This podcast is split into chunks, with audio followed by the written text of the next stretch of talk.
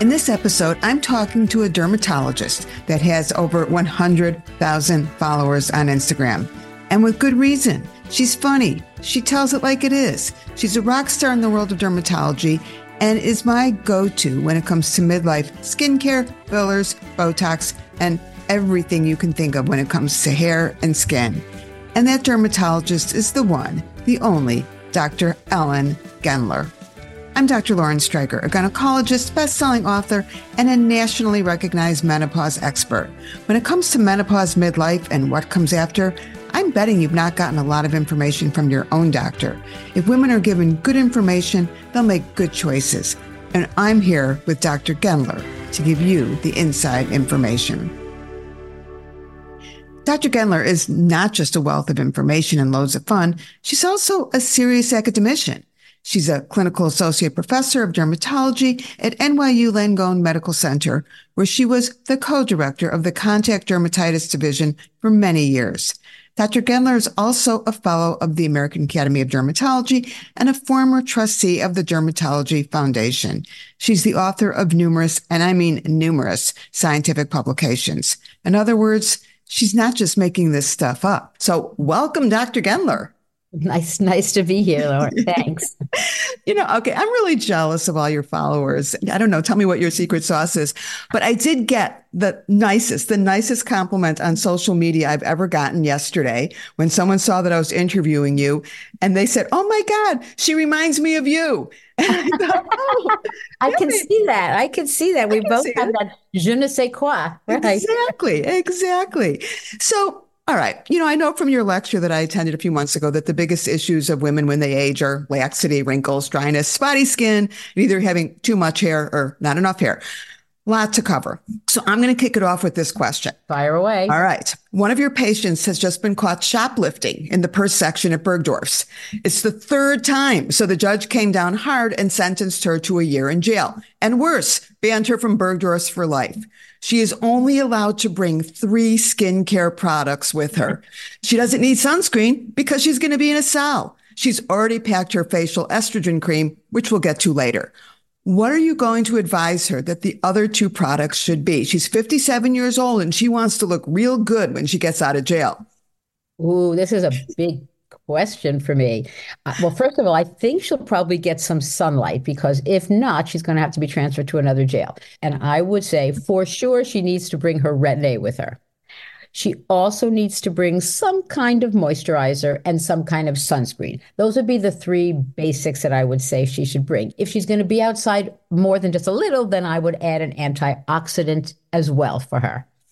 All right. So she is going to one of those really cushy jails and they actually are going to let her go outside. So she does need some, some sunscreen. So, so let's talk sunscreen. I gave a lecture last year on skin. And of course I started with my disclaimer of I'm not a dermatologist. And I was really just talking about the impact of losing estrogen on skin. The one thing I learned if no one was ever exposed to the sun, if no one ever stopped making estrogen, then they would all have perfect, beautiful skin, right?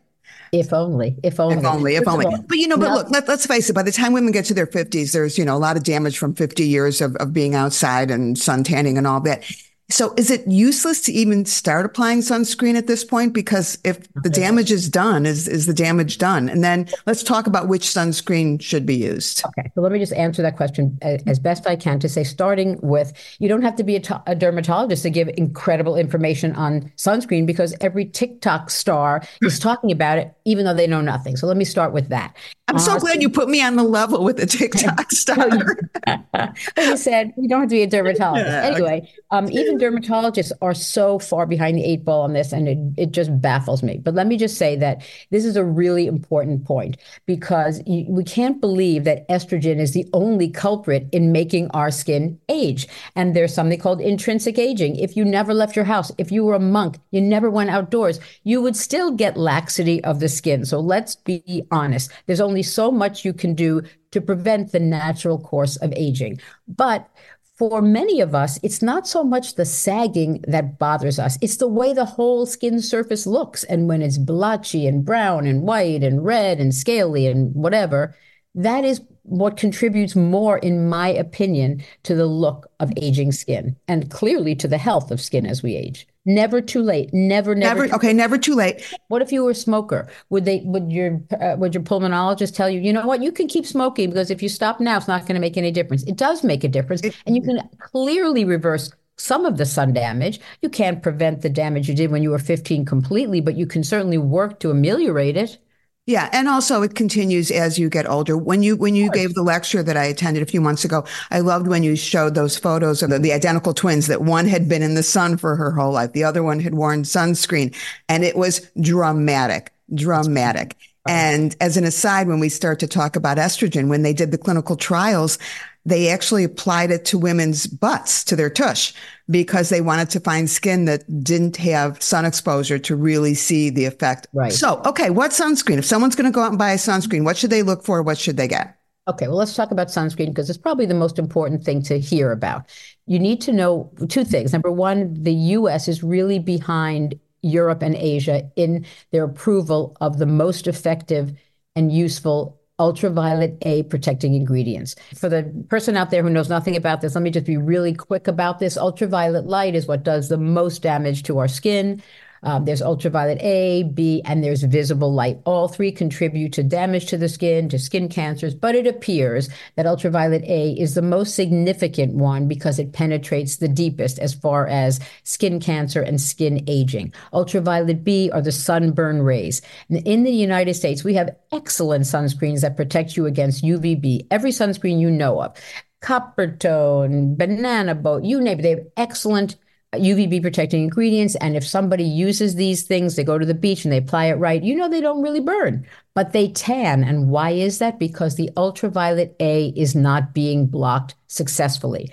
In the US, in the chemical sunscreen arena, we only have one ingredient that, that is used against UVA, and that's called avobenzone. And avobenzone is not a terribly effective ingredient because it's unstable. It has to have friends with it to stabilize it. And it also doesn't cover the full UVA spectrum. So all the time I see patients coming in, they're using the Neutrogena. Oh, it's a number 70 broad spectrum, and they're really tan.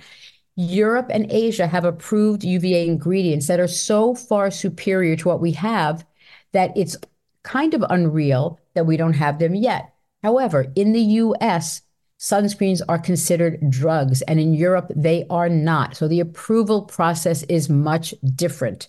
It's much more onerous, it's much more expensive. And in the US, remember this, we have animal testing for drugs not for cosmetics, but for drugs. So, as a drug, sunscreen must be tested on animals. As and as you can imagine, the world is opposed to animal testing. They would much rather, I suppose, have human testing. So, there's a lot of pushback for companies to put up the dough, which is significant you know, tens of millions of dollars to get these products approved when maybe they'll never be used in the US. This used to be a big issue, but now you can get these products in Europe and there's ways on the internet and there's there's stores, small stores that will bring them in from Europe. So you can get these products. And on my Instagram, I talk about this a lot and I give a list of all the ingredients for me, I take a trip to Europe to go to some museums and to go to drugstores. And that's okay. I, I just have to interrupt you for one second. It's so funny that you brought that up because Dr. Corinne Menn, who's one of my favorite menopause specialists, and she was also at your lecture.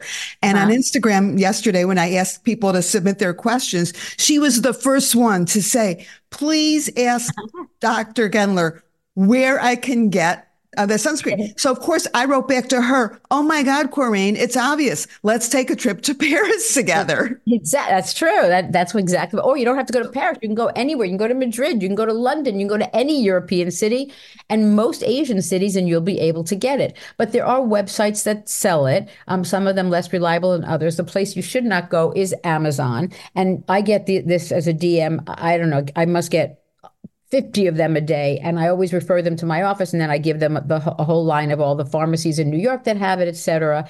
But you can definitely go to Europe. I bring an extra, sounds so crazy, but when I go to Europe, I bring another suitcase that I ship home, I send home, I check, and it's literally full of sunscreen. And once I got stopped at customs and I just fake cried and told them I had, quote, a condition, condition. and I needed to buy this. well, you did have a condition. It's called life. life and exposure to sun. But it's really important. And I recently posted a list of the ingredients that if you do go to Europe, t- just take a picture of this on your phone and spend an hour in the pharmacy, look at the different uh, sunscreens that they have and try to match up how many they have. My favorite sunscreen in the world right now is one called Anthelios UVMune 400. My reason for liking it the most is it has the most UVA protected ingredients of any sunscreen commercially available. Now, La Roche Posay has has done this ingenious thing. They've made some American versions that have virtually nothing in them except avobenzone, and they make the bottle look just like the European one. It's really tricky. Tricky. I, yeah, I don't think La Roche Posay. I don't think they like me very much because I'm always talking about this, and they never send me tickets to the U.S. Open like they do to the you know 20 uh, year old influencers who talk about their skin creams. But this is important. It's the best sunscreen on the market but it's not in the US. And and I think your point is well taken that you don't just buy the brand, you don't just buy it according to the name of it. You have to look at the ingredients. I tell right. people the same thing when it comes to vaginal lubricants. You know, there's all kinds of junk in this stuff that's toxic to the vagina that doesn't do what they claim to do because these over the counter things they can say what they want and they do. And it's they do marketing. Yeah. Right, marketing. So, so you need to be an educated consumer and understand that you need to have better UVA protection. Let me just say one other thing. There's many people who are opposed to quote chemicals. They don't understand that zinc oxide is also a chemical and they think they should be using mineral sunscreens. Mineral sunscreens mean zinc oxide or titanium dioxide. Let me say that the traditional zinc oxide sunscreen is a lifeguard with that big white thick paste over the nose and mouth you know that's like yeah. death and diaper ointment and nobody is going to use that. So zinc oxide is frequently micronized or made into nanoparticles to make it more elegant and acceptable to use on the skin. And the more you do that the less effective it is. So when when my patients want to use mineral sunscreens i tell them that's okay and in new york city and in chicago wherever else it's cold in the winter that's great. But if it's really hot and sunny or you're at the beach, I don't advise using that as your only product. I would do a chemical sunscreen. And if you want to put a mineral on top, that's okay. And you need to play around, try to get the highest concentration of zinc oxide you can. Titanium di- dioxide is not a great sunscreen at all. And it's used uh, more for finish when it's put into the mineral sunscreens, frequently seen in primers rather than in full on sunscreens. I will put the names and all this stuff in the uh, notes for the episode because okay. you're like me. You talk fast. Everyone thinks I'm from New York. So fast. I can't help it. All right. So many questions came in about topical estrogen. And I know that both you and I are totally on the same page with this in terms of it's not a safety issue. There's hundreds of clinical trials that show there's no significant absorption. There's no long-term issues. And of course, my, you know, historical factoid is that Elizabeth Arden and other cosmetic companies routinely put this stuff in their face creams, which is why they worked so well until the FDA got on board and said, no way. So there's a long history of this, but more important, there's a lot of scientific evidence about the um, effectiveness and about the safety. But what right. I'd like to do is to get into some of the specifics on, on how best to get the most out of estrogen on your skin. So let's start with what's it going to help most? The, the little wrinkles, the big wrinkles, tightening, okay. discoloration. What's it going to do? Okay, well, Helena Rubinstein was the one who was the real, you know, forerunner of estrogen in, in uh, topical creams. She was from Europe, of course. Exactly. Yeah. And as you said, they took it off the market. But there's so much misinformation about this. And even one of your own, you know, a well known gynecologist has been really railing against using topical estrogens because there was one case report of a woman who was 92 or 93 years old, had been using topical estrogen, a type that I had never even heard of, for 75 years, two or three times a day over her entire skin surface. And she developed endometrial cancer at age 93. Now, I don't think that you can use that as an example of why you shouldn't be using topical estrogen. I'm sure you would agree. Well, so, not to mention, people just get endometrial cancer they just get it, you know. So right, so you, so you can't, you know, it's not a cause and effect thing. She also ate broccoli. The broccoli didn't give her her uterine cancer. Right, right, right. So, but, but you know, there's a, there's she has a big audience. This person, and and she, you know, really railed against me when I first posted about this.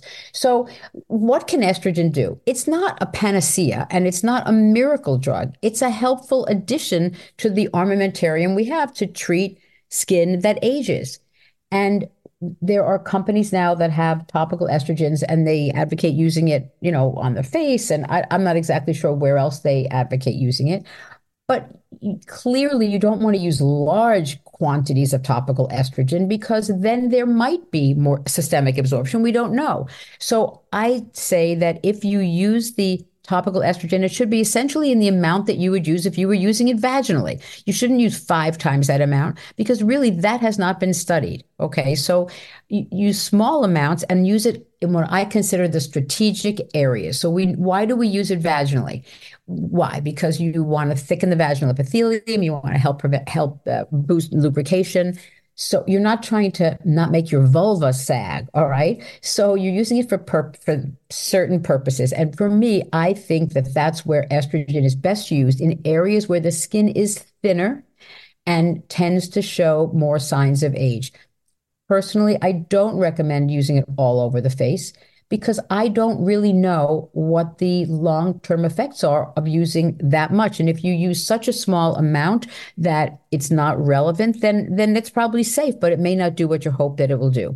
I got some. I'll, I'll go back for one second, but I got a question on my uh, Instagram message uh, that somebody read a report that it that topical estrogen will cause melasma. And so I went back to look for this report because I have never seen it in my I paper. Never either. Yeah. And there was one report and I looked at it, and the woman was using it on her arm and developed pigmentation on her arm.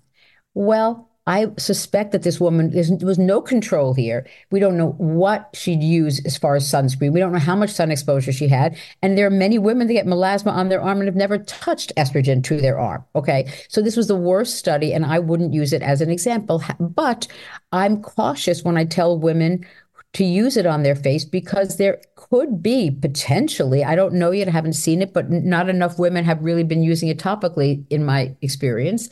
The places that I recommend using it are under the eyes and on the tops of the hands because you can still use a thin a small amount and these areas tend to have thin skin that's very visible and I would say that the under eye is the first area that most women notice as one of the signs of aging.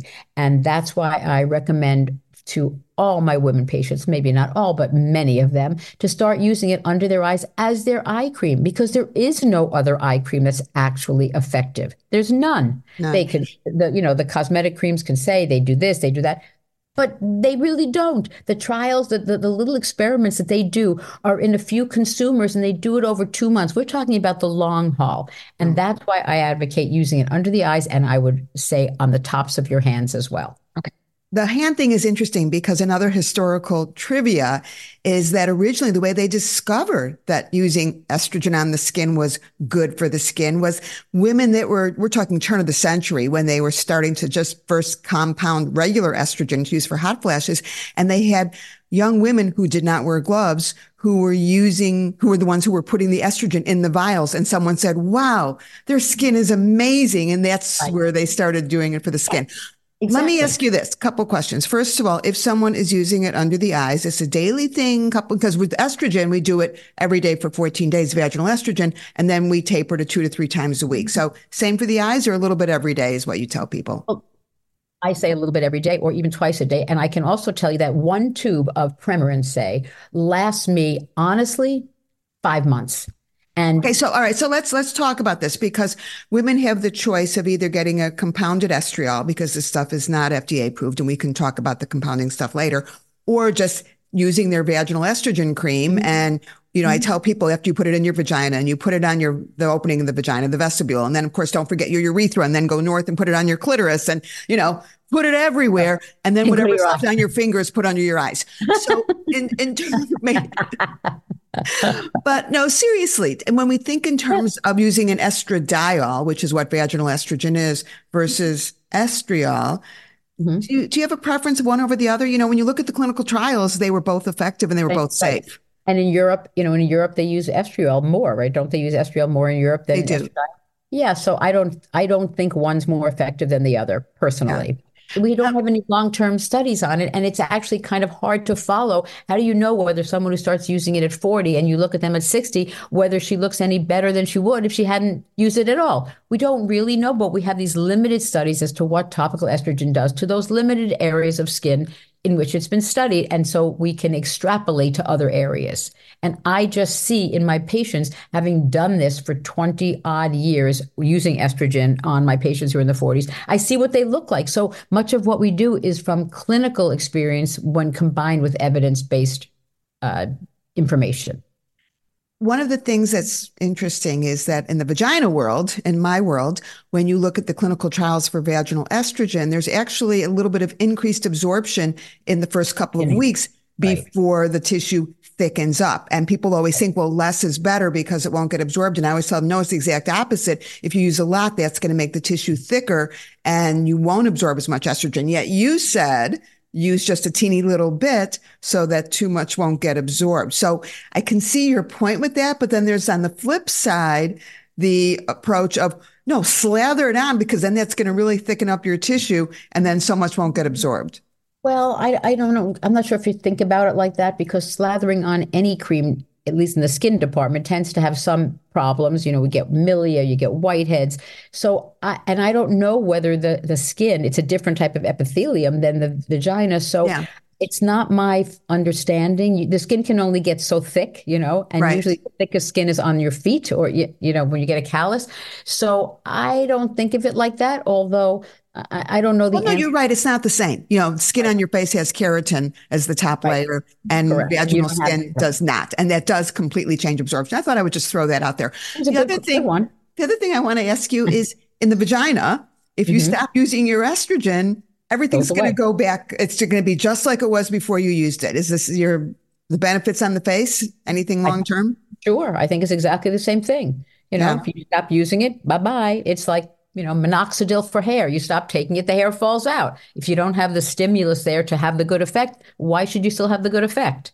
Right. different from doing things like never smoking, then your lungs are better than they were. But you know, or if you if you are smoking and you stop smoking, you're still going to have the bad the damage that was there. And if you start smoking again, you'll just exponentially increase it. Exactly, so, which is why when I talk about estrogen in the vagina, I say there's repair and then there's maintenance. Correct. And once you've Always. repaired, You've got to maintain until the day you die.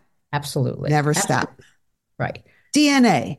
A bunch mm-hmm. of questions came in about about DNA because I guess mm-hmm. that's something that you talk about a lot. So- I do. I talk about it a lot, and I'm stunned that more dermatologists don't talk about it. They won the Nobel Prize in 2015 for discovering these enzymes, and I um, and and they were studied largely in young kids who have a d- horrible disease. It's called xeroderma pigmentosum (XP).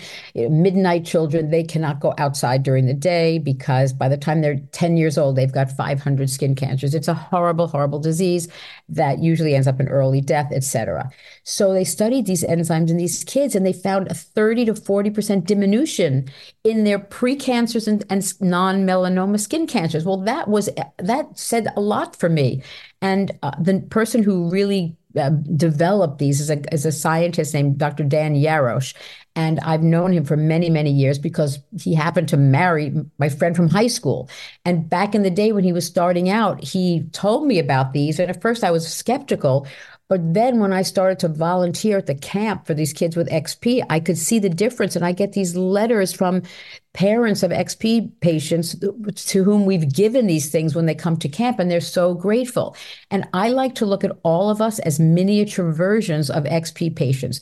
The reason that some of us get skin cancers is that we don't have the ability to repair sun damage. Our skin doesn't have that ability. And interestingly, some plants and algae have those enzymes. And if you put them topically on the skin, they literally reverse the damage when the sun hits it. It's kind of crazy. So that's why I started to use them.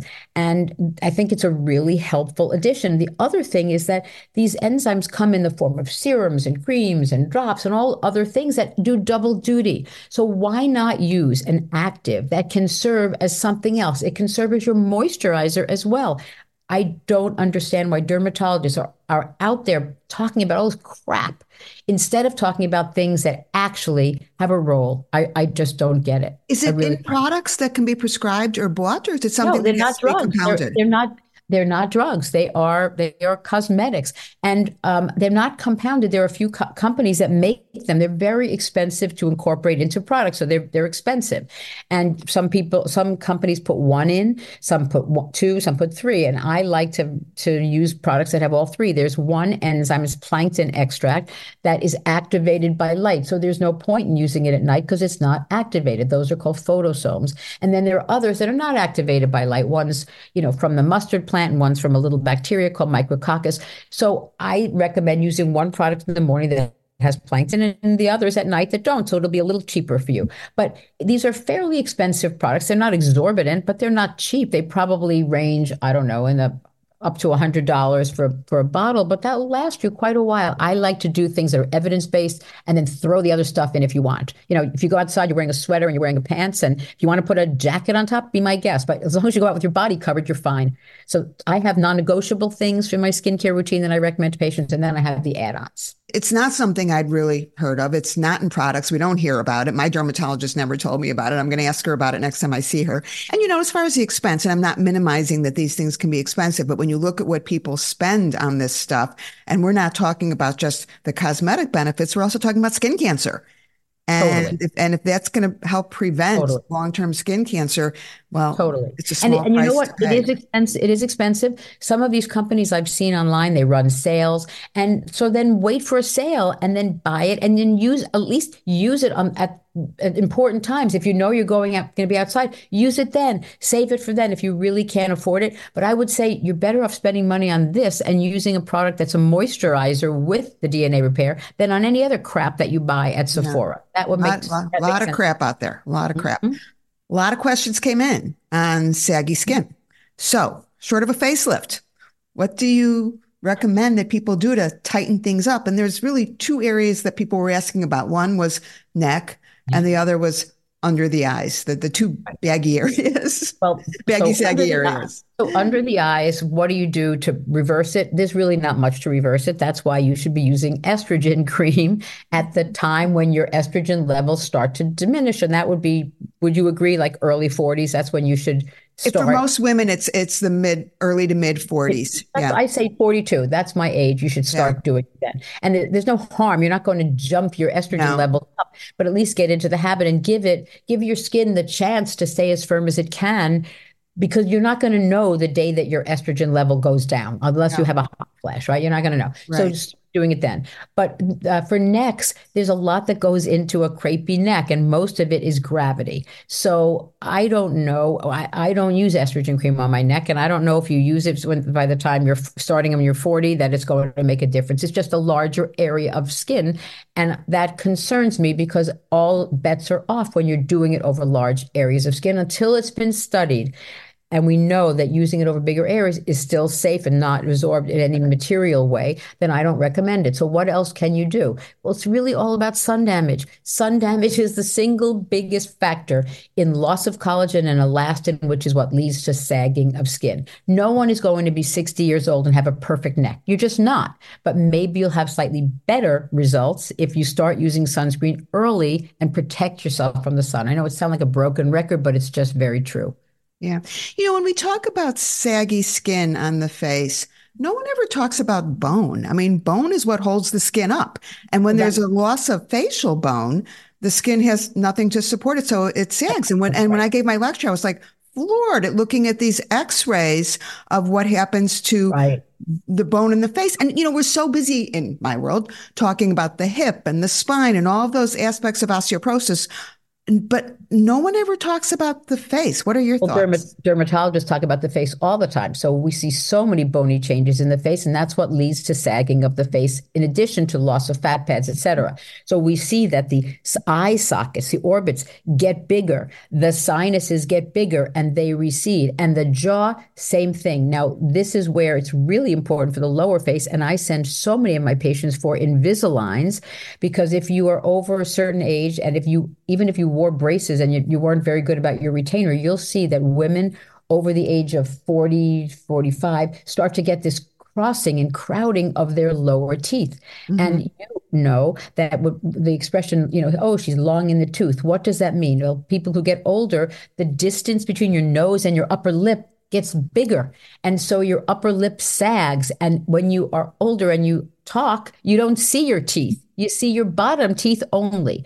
So that's an important thing. And if you are, uh, you know, in your 40s and you see that this is happening, I would urge you to get your dentist to help you because that'll help support your lower face and your jaw so that it doesn't retrude and cause more sagging of skin. The skin has to cover bone and fat and dermis, right? Mm-hmm. And as you get older and there's less bone, the bone is smaller, your skin is like a has to be shrink wrapped and it has to fit. And so it's like Which is what a facelift is. They're shrink wrapping the skin. Correct. That's exactly what it is. It's, you shrink wrap your skin after a facelift, but your skin knows how old it is. And from the moment your facelift is sewn up, it's like a, a car, you drive it out of the lot and it starts to, you know, lose its value. The moment you come out of the OR, your skin is trying to go back to where to where it was. So to, I agree with you completely. In the fat pads change, the dermis changes, the elastin and the collagen. So do everything you can to support all of that. You cannot help the bones in your face from changing as you get older. It's just a natural fact. You're not going to totally prevent any of this, but you can make it better and you can make it look better on the outside.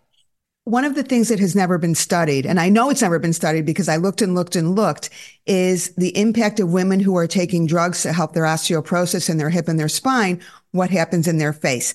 And yeah. I think that it would be an important thing to look at because not only is it going to help people in terms of their, their face stuff, but it would be a huge incentive to women who have low bone mass in their hip who don't want to take a drug. When then you say, well, but this is going to be instead of your facelift. I think they'd be lining up. But right, you're you probably know. right, but I don't know how you'd actually study that because it isn't so much osteoporosis in the facial bones; it's just an adjustment. I, am not exactly sure. I'm not an I'm not an expert in this, yeah. But it doesn't. Maybe they should start when they when they do you know bone age uh, or or um, bone density. The, the bone, bone density. Take a look at the face too. They should start doing the face. That that would be that actually would be really interesting. It would. Yeah, we have to get someone on board for that study. Let's let's turn to fillers for a second because we could talk about that forever. But I just have one little question. You know, it's always about me, right? So, mm-hmm. of course, everyone can't see me, but I'm about to purse my lips for you. Mm-hmm. I've got mm-hmm. grandma's fine little lines above my top lip. I don't mm-hmm. like the mm-hmm. look. So, okay, well, that's what, not. What do I? What do I do? Well, there's lots of things you can do. I'd say there are three things you can do. There are ways of subtly putting filler into those lines, but understand why those lines develop. They develop because you use your lips, you use your mouth, you talk, you drink from a straw, you eat, you do all those things, and you purse the muscles in around your lips. The reason wrinkles develop this is important to understand. The reason a line develops is because you use the muscle over and over again. It's like your mother told you, don't make that face or it's going to stay like that. Well, that's true. So the more you use a muscle, eventually it's going to crease, like your pants that you bring to the dry cleaner and they put that crease in them and then you just can't get that out over time, the muscles retain their strength to a large degree and they're stronger than the skin. So the muscles overtake the skin, and that's when a line develops. So you can put tiny bits of filler in once the line develops. And there's two ways of doing that. One way is to put them put it right into the actual lines, tiny, tiny amounts, and you need to be skilled to do this. The other way is to put it in through a cannula over the lip margin, go across and create what I call the layer cake approach, where you put a very fine layer of filler in between the skin and the muscle and, and create a slide. Think of how you put make a layer cake. You know, you make your two cake layers and then you put that filling in between it and you can move them back and forth. It's the same thing. And then putting in very small amounts of Botox or another toxin like that into the lip lines to help prevent the contraction. You don't want to overdo it or you will not be able to uh, drink. You'll drool. You won't be able to use a straw. And sometimes you'll have problems saying certain letters. You can definitely make it better. And if that those two things don't work, then there's ablative CO2 lasering, which does have some downtime. And that can also be helpful. But there's no miracle cure, but you can make it a lot better by doing any of those things or all of those things. I was hoping you were going to give me the miracle cure. All right. Well, this combination is as close yeah. to a miracle as you're going to get. we need we need to move talking. on to, to hair because um, we could talk about this stuff for hours. And I do want to get to my lightning round of my my ten quickie questions at the end. So I do want to spend a few minutes talking about hair before we get to that. And you know, I mean, those commercials, they make me crazy. I'm sure they make you crazy between, you know, Lume and Nutrafol. One would think every woman has butt crack odor and thinning hair and is desperate for solutions. So I'm not going to ask you to comment on Lume because the butt crack mm-hmm. odor is probably not your thing. But, you know, Nutrafol, all those other things, the oral collagens, the biotins.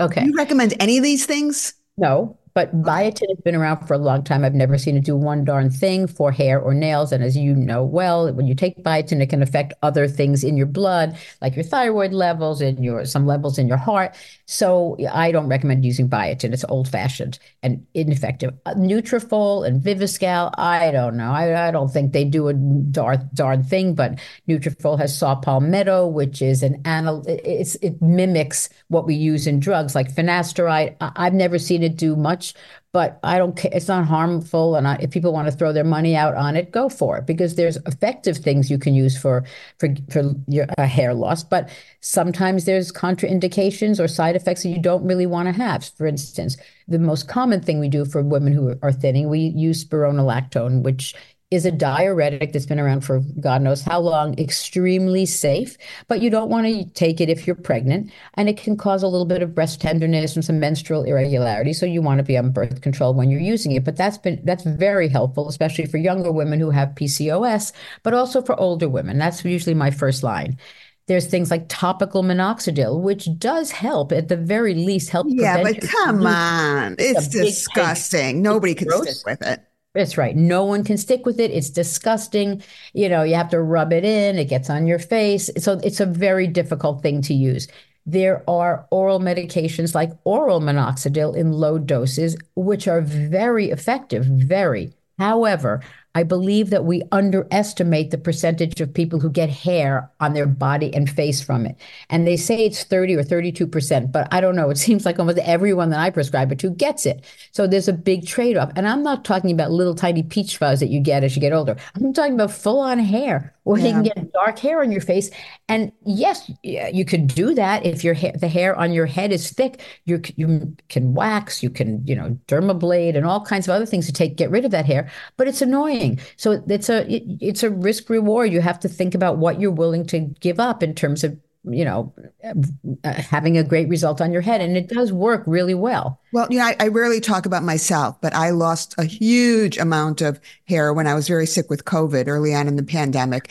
I and, too. and it, and it didn't come back. And I tried the topical minoxidil and there was just, it was so icky. There was no way. And then mm-hmm. I got one of those expensive laser caps and, and that didn't seem to do a whole lot either.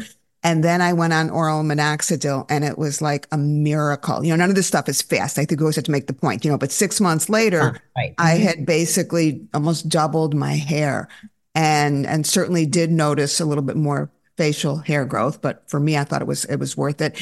But so the question I, I have for you is, you know, this is not FDA approved. It's an off-label thing. Minoxidil is actually high blood it pressure. Is it is FDA approved. It's just not FDA approved for. Oh, did it? For, oh, did it? Oh, that's good news. No, no, no, what, no. What was, no, no. Minoxidil is an FDA approved drug that's been but for a different indication. Yeah, but that doesn't mean that a drug no, is no, not. It's off-label. It's perfectly legal. It's right. perfectly mm-hmm. legitimate. Yeah. But so the, my point is, is that the dose that it comes in is a little bit higher than what you need for. Right, but we break right? Yeah, I usually give my patients 2.5 milligram pills. Bear in mind that when it was used years ago for hypertension, we were using doses like 40 milligrams. Right. So I have my patients take a 2.5 milligram pill, and at first they they break it in half, so they're using 1.25 milligrams. They can do it twice a day, and then I usually increase them, maybe even up to five milligrams over time. But you, you, there are other side effects with it, and you need to be aware of what the potential side effects are, and your physician should talk to you about that. Why is it not FDA approved for this? Because there is this there's generic minoxidil. What company? No, there's no incentive for a company to do that. No, it's never going to be FDA yeah. approved for that, which doesn't mean it shouldn't be used for it, right? Right. All right. So if somebody loses a significant amount of hair, either because of a illness, illness, infection, or the most common thing, androgenic alopecia, which is something we hmm. see in, in postmenopause women.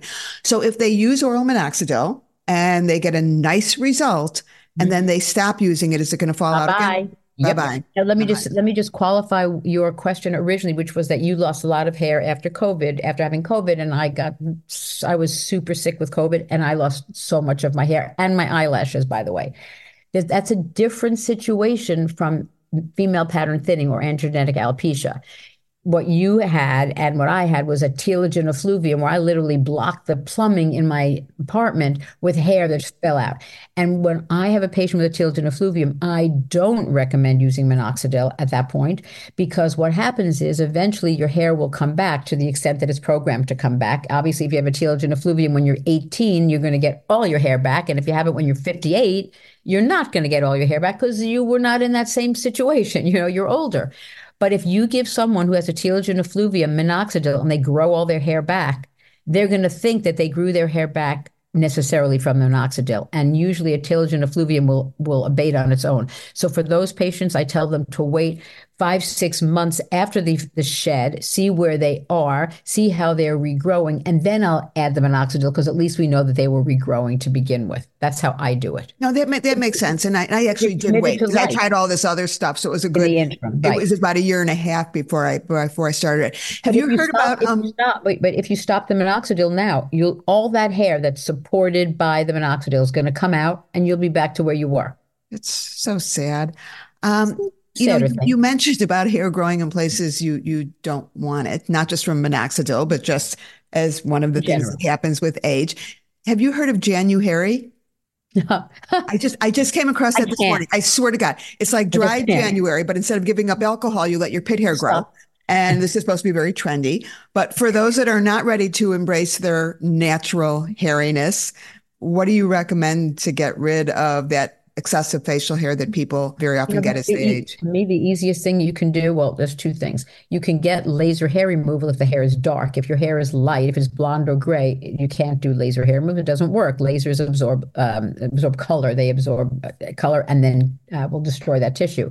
But I always recommend using a, a dermaflash. You know what that is? You can buy it on Amazon. I, okay, like, dermaflash. All right, just I will just full disclaimer. I happen to know the founder of Dermaflash. She's a Chicagoan, and I'll tell that him or her that I'm a big proponent. I will, and and, and she, get her to send me a free one. Well, she gifted me one, and I one, love it. I love it. It and it does nice things to, for your skin too. When you when you get the hair off, you know you get a little bit of exfoliation. You have yeah. to be careful though, especially if you're someone who uses retinoids. If you do the dermaflash, be very careful applying your retinoids right afterwards because you you get more irritation from it. And, and she does mention that she actually does, I think, a pretty good job with with skin hair in terms of her recommendations.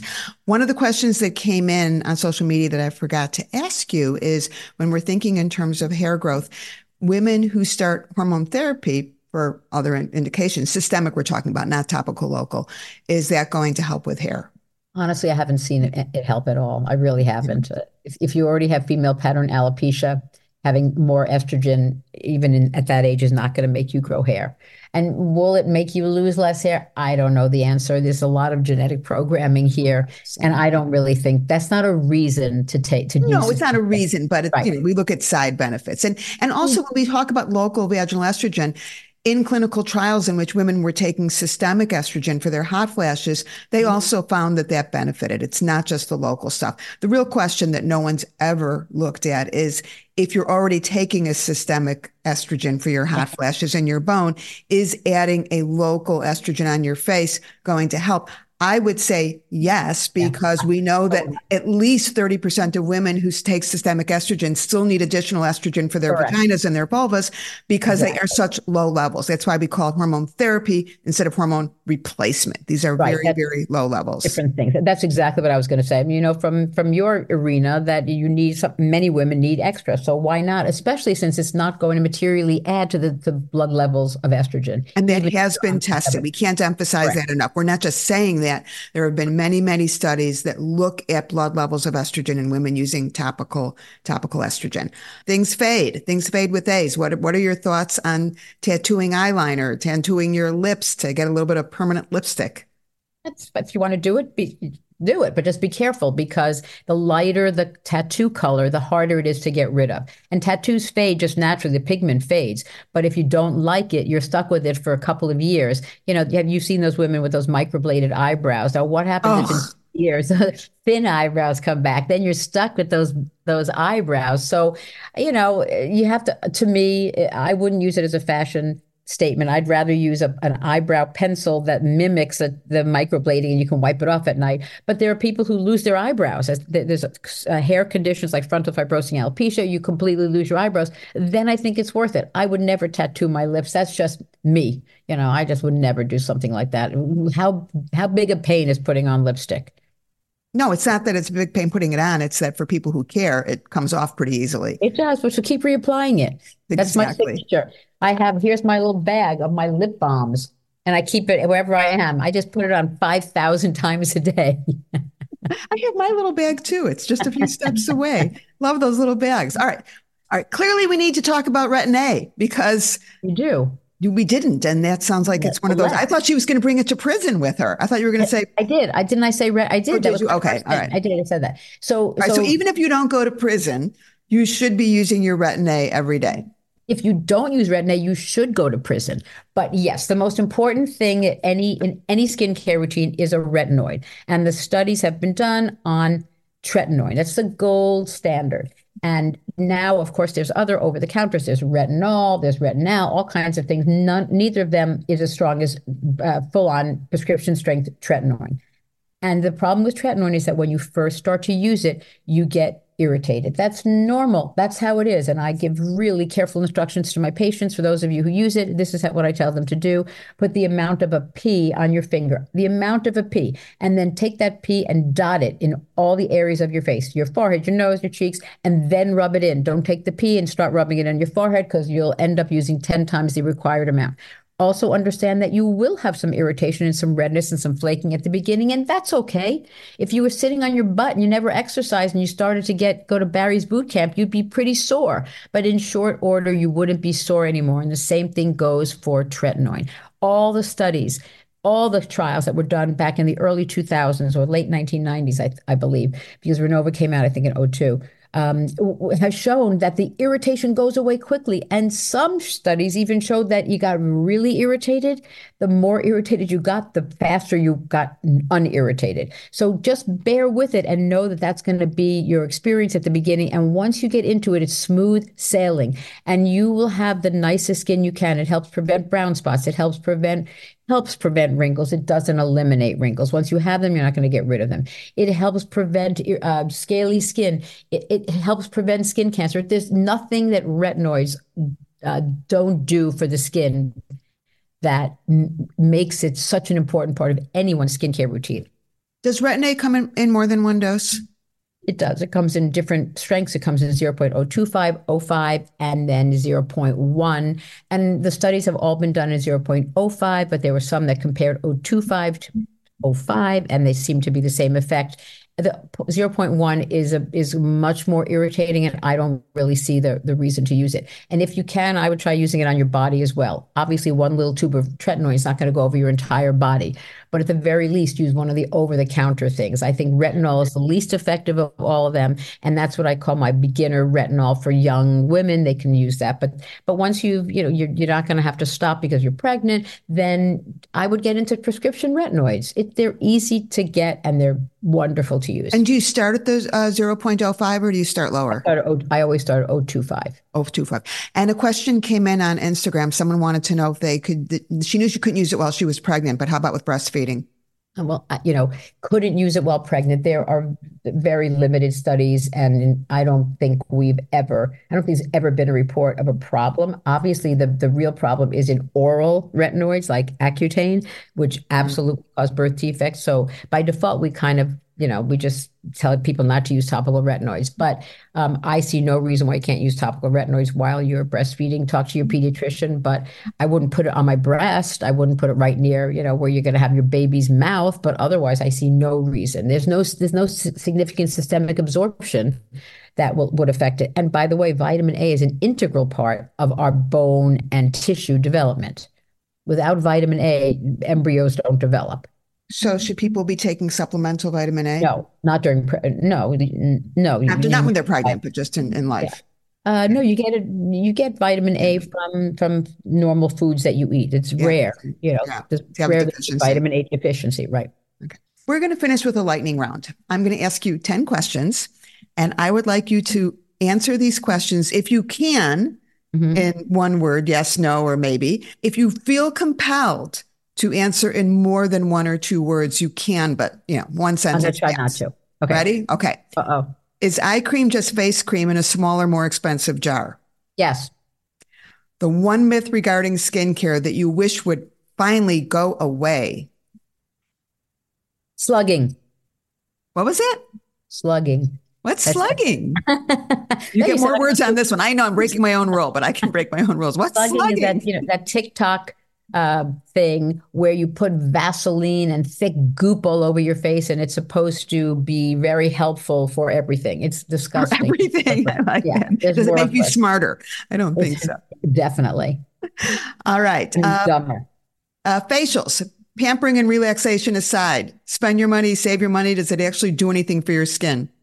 Three words save your money. Unless you have acne and you have a good facialist who can take out, who can actually work on the blackheads and the whiteheads. Otherwise, save your money. Otherwise, save your money. Okay. Mm-hmm. Favorite makeup remover? I don't have one. You have one. Okay. How about the, the towelettes from Costco? Oh, ooh, hate towelettes. Hate towelettes. Why? Because towelettes just leave some sort of residue that then requires three steps to remove. So I never recommend. I hate those makeup removers. Right. That's what's in my travel bag. I will take oh, them out oh, immediately. Wait, wait, wait, are you talking about your eye makeup or face makeup? Both. You know, if you use those towels, this is a long answer, but answer this to me for me. If you use those towelettes on your eyes, then what do you do? You just that you're done, or don't you still have to rinse them off? I don't rinse them off. I probably oh, should. Well, I mean, uh, it's very they're very irritating. And on, okay. on the face of somebody who wears heavy makeup, you can use a towelette to get the gunk off, but then you have to actually start the whole cleansing process over. On the same note, mm-hmm. aside from ruining your pillowcase, is it okay to go to bed without washing your makeup off? Uh, I don't know. I'd say no. No. Satin Disgusting. pillowcases, they feel real nice, but do they mm-hmm. actually prevent wrinkles? No. No. The only thing that prevents wrinkles when you sleep is sleeping on your back, right? Right. Is if if you if you lean on your face, you you know, you put pressure and we can always, by the way, see, I can always see which side a woman sleeps on because usually there's more volume loss on that side. And mm-hmm. also you develop these sleep lines, which are kind of cool, but they develop over time. So I, I don't know, a satin pillowcases, mm, don't waste your money. CBD face cream, thumbs up, thumbs down. Thumbs down. down. We had two thumbs down. Okay. Yeah. I was always told before I went on TV that I should plunge my face into an ice bath to get rid of puffiness and tighten up the skin. Is that the truth or is that just a cruel myth to make me miserable at six in the morning before going on TV? It's a TikTok myth. You know, uh, that's we use ice for everything. If anyone can tolerate putting their head in a vat of cold water, they've got bigger problems. Desperate people do desperate things. Desperate what can things. I, what can I say? Uh-huh. Okay. I know, there are I say one thing? Yeah. Can I say one thing? If you think that any of these things help you, then go for it. If you think plunging your face in a tub of ice water is good, I don't care. Use it as long as it doesn't kill you. You don't get a cardiac arrest. But if you think something works for you and it's not harming you, then then feel free to to do it. But the study, you know, studies have shown that these yeah. things don't work. That's my that's my point. If you put CBD on your face no. and you think your face looks good, yeah. great. Yeah, it's yeah. just dumb. Well, I always say if, if someone has been told that blue M&Ms are going to make their hot flashes go away, it will make your hot flashes go away for a while because the placebo effect is very strong. It's just right. not sustained. And we have our skin forever. So don't do stupid stuff that's not going to do you any good long term. Right. Yeah. And you know something? I have patients who are 90 years old with beautiful skin that I have known for 25 years. And they started using Retin-A 25 years ago. And yeah, they're saggy and yeah, they're kind of wrinkled, but their skin is beautiful and clear. And among their 90 year old cohorts, they go out and their friends go, Oh, Barbara, you have the most beautiful skin. And everybody's sag. So either you just hang around with people of your own age and then you can compare your skin to them. Don't hang around with younger people but try to make your skin as healthy and lovely as it can be, no matter what color it is. All right, last words. Anything I haven't asked you about that you just really want to get out there, other than all of your information, which I'll put in the program notes? I would say my best advice would be to start early enough that you won't need to treat, but you rather will prevent. And that's the best that you can do. There's no quick way to reverse aging. If you start young, you will have less you would be less likely to need to reverse lots of things. And some things just can't be reversed with creams. Right. In a perfect world, everyone would start their skincare at birth. You know, someone asked me the other day why babies who are sitting in water for nine months don't come out all wrinkly. And I said, because they've got this nice lotion all over their bodies right, that protects exactly. the skin. Why hasn't someone bottled that? Have you ever smelled it?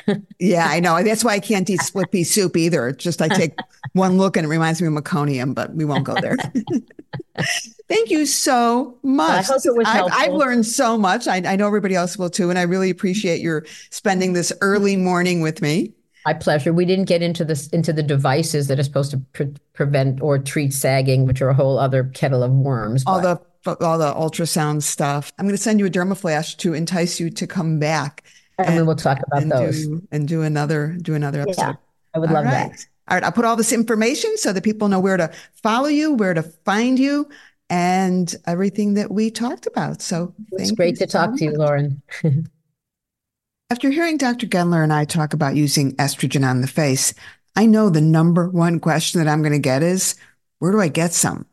Since facial estriol cream is not FDA approved, it needs to be compounded.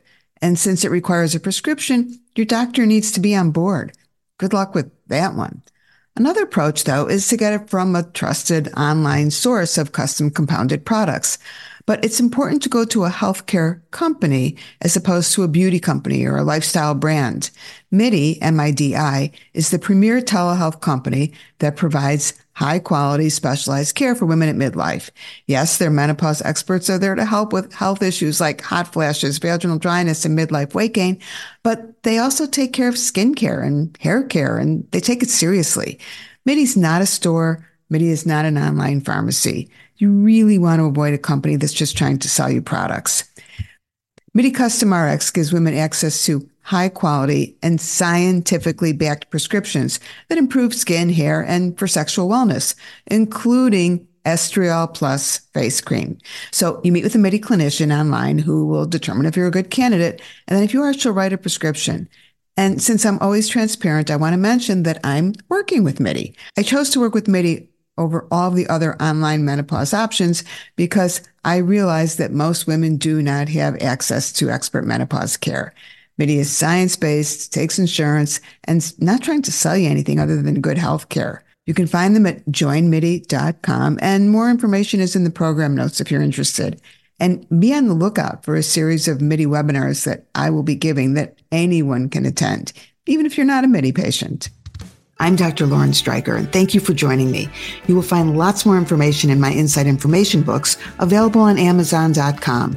And follow Francie as she navigates her way through vaginal dryness, hot flashes, and pretty much every menopausal symptom you can think of.